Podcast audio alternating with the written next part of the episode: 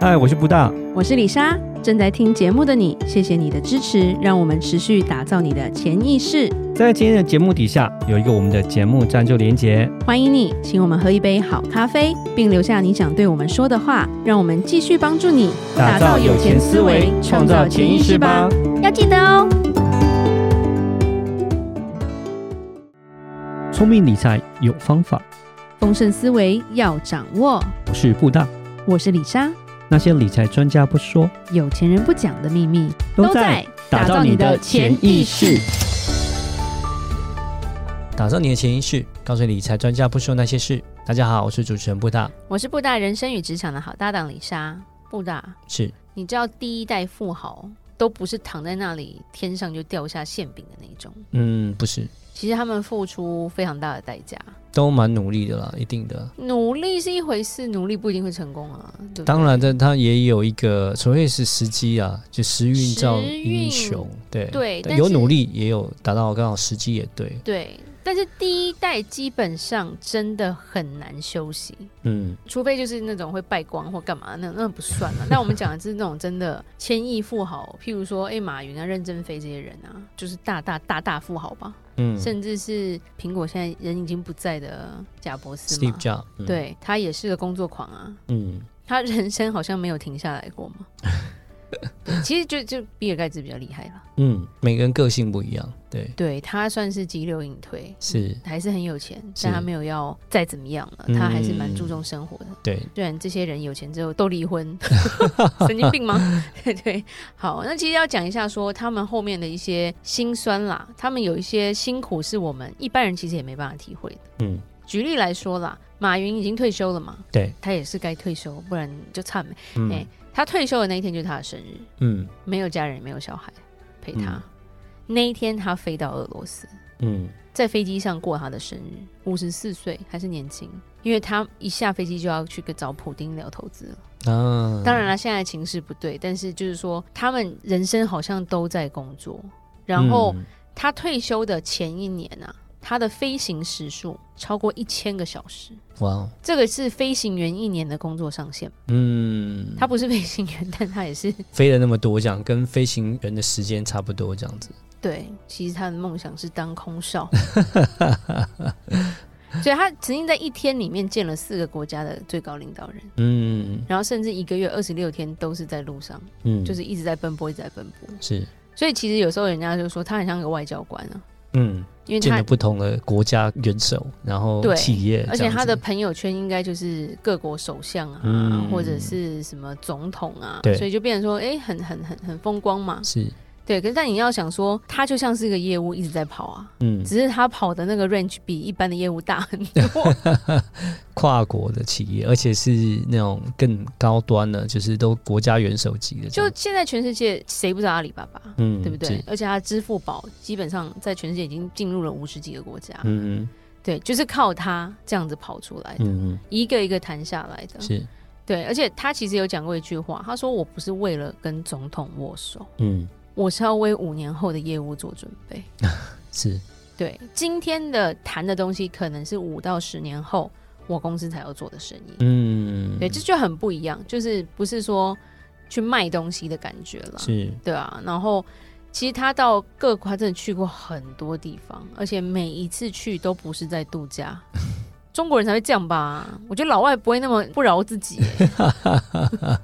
没有 life。看人啊，我觉得都是看人，有些人是很 enjoy 他的工工作啊，他很喜欢他做他做的事情啊，所以真的我觉得是看人的、对，真的，真嗯的。不过他厉害的就是他在法国见那时候见马克龙嘛，嗯哼，厉害的就是他把法国的拉菲，拉菲就是中国人最爱喝的红酒，拉菲，嗯是，对，跟 LV 这些东西直接放到天猫了。哇，OK，然后他们就说这个太厉害，因为精品要放到这种网购平台，其实是很需要这些厂商愿意配合啦，是国家也愿意配合啦，是对啊，所以那时候是马克龙还是经济部长的时候，是，对他还不是总统，对、嗯他已经开始维护关系了啦，嗯，对，那他干嘛要那么努力？为了他的事业啊，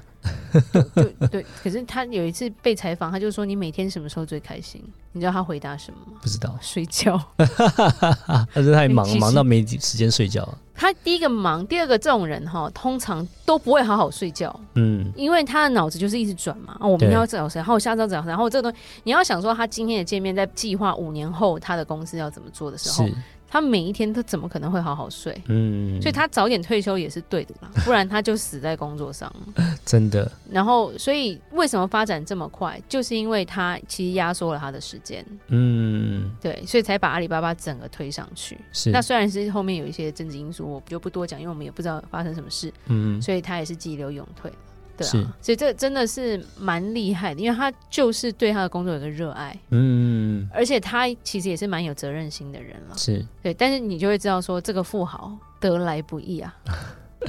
不是那种坐在沙发上什么事情都是爸爸买 给我，一代富豪，这不是二代，一代一代，一代是他开创这个实业这样子，所以他还是蛮努力的。对，不过他现在虽然退了，但是现在应该是张勇吧在接班，对他有把这个梦想执行下去了，嗯，所以我觉得是蛮厉害的。嗯对，都在路上，就是说他这个梦想并没有因为他退休而而停掉这样子。是，那再来就是另外一个我们要讲的，都姓马、欸，嗯，姓马的很 厉害、欸，马化腾吗？马化腾，OK，马化腾是哪一个业务啊？问你啊，我忘了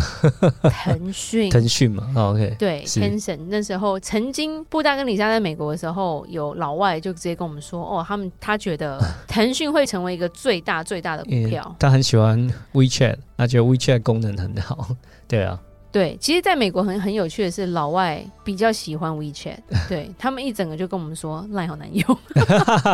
那因为我们在美国久了，其实有时候我们会觉得就是真的有差啦。嗯，那个速度啊，处理速度跟传讯息或者是讲话这方式，其实 LINE 还有蛮多地方是需要去改进的。嗯而且微信很厉害，就是它里面就是有商店啊，嗯，对，然后它就有官方网站啊，对，然后它有很多文章可以，就是它基本上已经取代，就中国没有脸书嘛，嗯它就是中国的脸书，是，对，很可怕。对，嗯那现在回台湾就是很 少用了。对，我我国家文化政治一些状况，对。但是微信来讲，就是功能是真的是蛮多的，其实比 Line 的功能，我觉得再更全方位一点，再更多一点。对，对，然后他们也说马化腾这个人也是不用睡觉的。嗯，其实有些老板真的很 疯，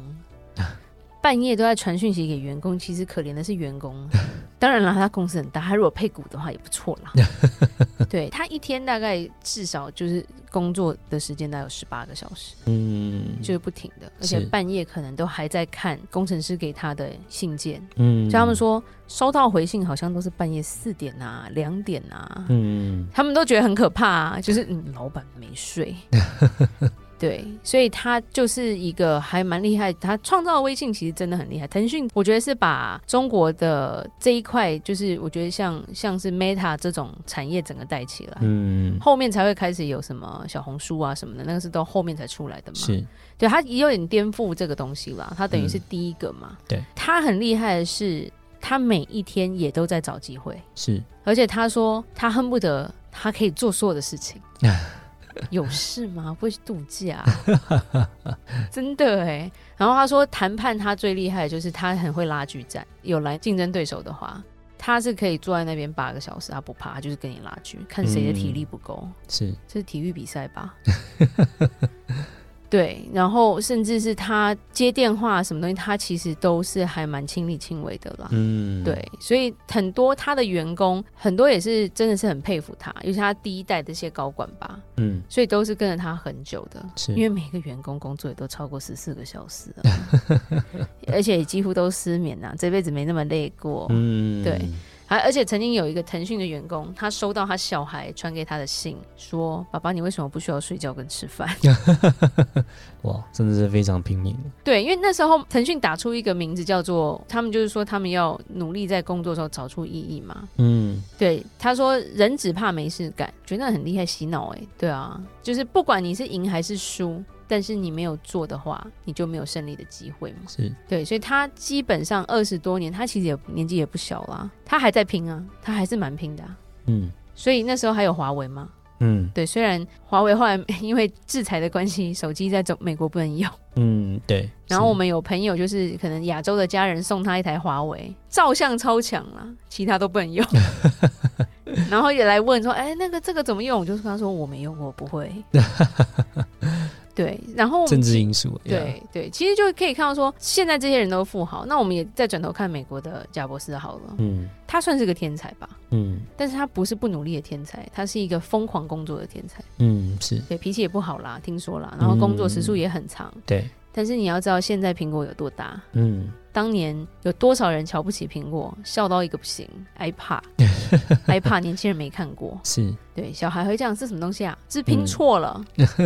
是 iPad 吧？嗯， 怎么会是 iPad？对， 古董，古董，对，因为李莎家还有一个 iPad Nano，嗯，真是古董，对，是个古董，是还还是能用哎、对，还蛮可怕的。对，然后其实他厉害，就是我觉得这些人厉害，是他不只是第一代富豪赚了这么多钱，他等于是改变了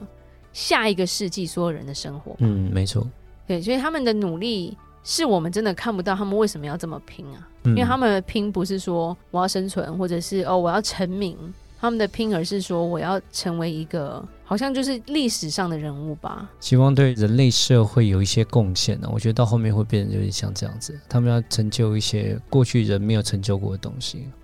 对，但是其实有些东西其实蛮难过，就是譬如说任正非就是创华为的时候，他其实曾经也是欠债的，嗯因为他曾经被踢掉，所以他也欠债，然后又离婚。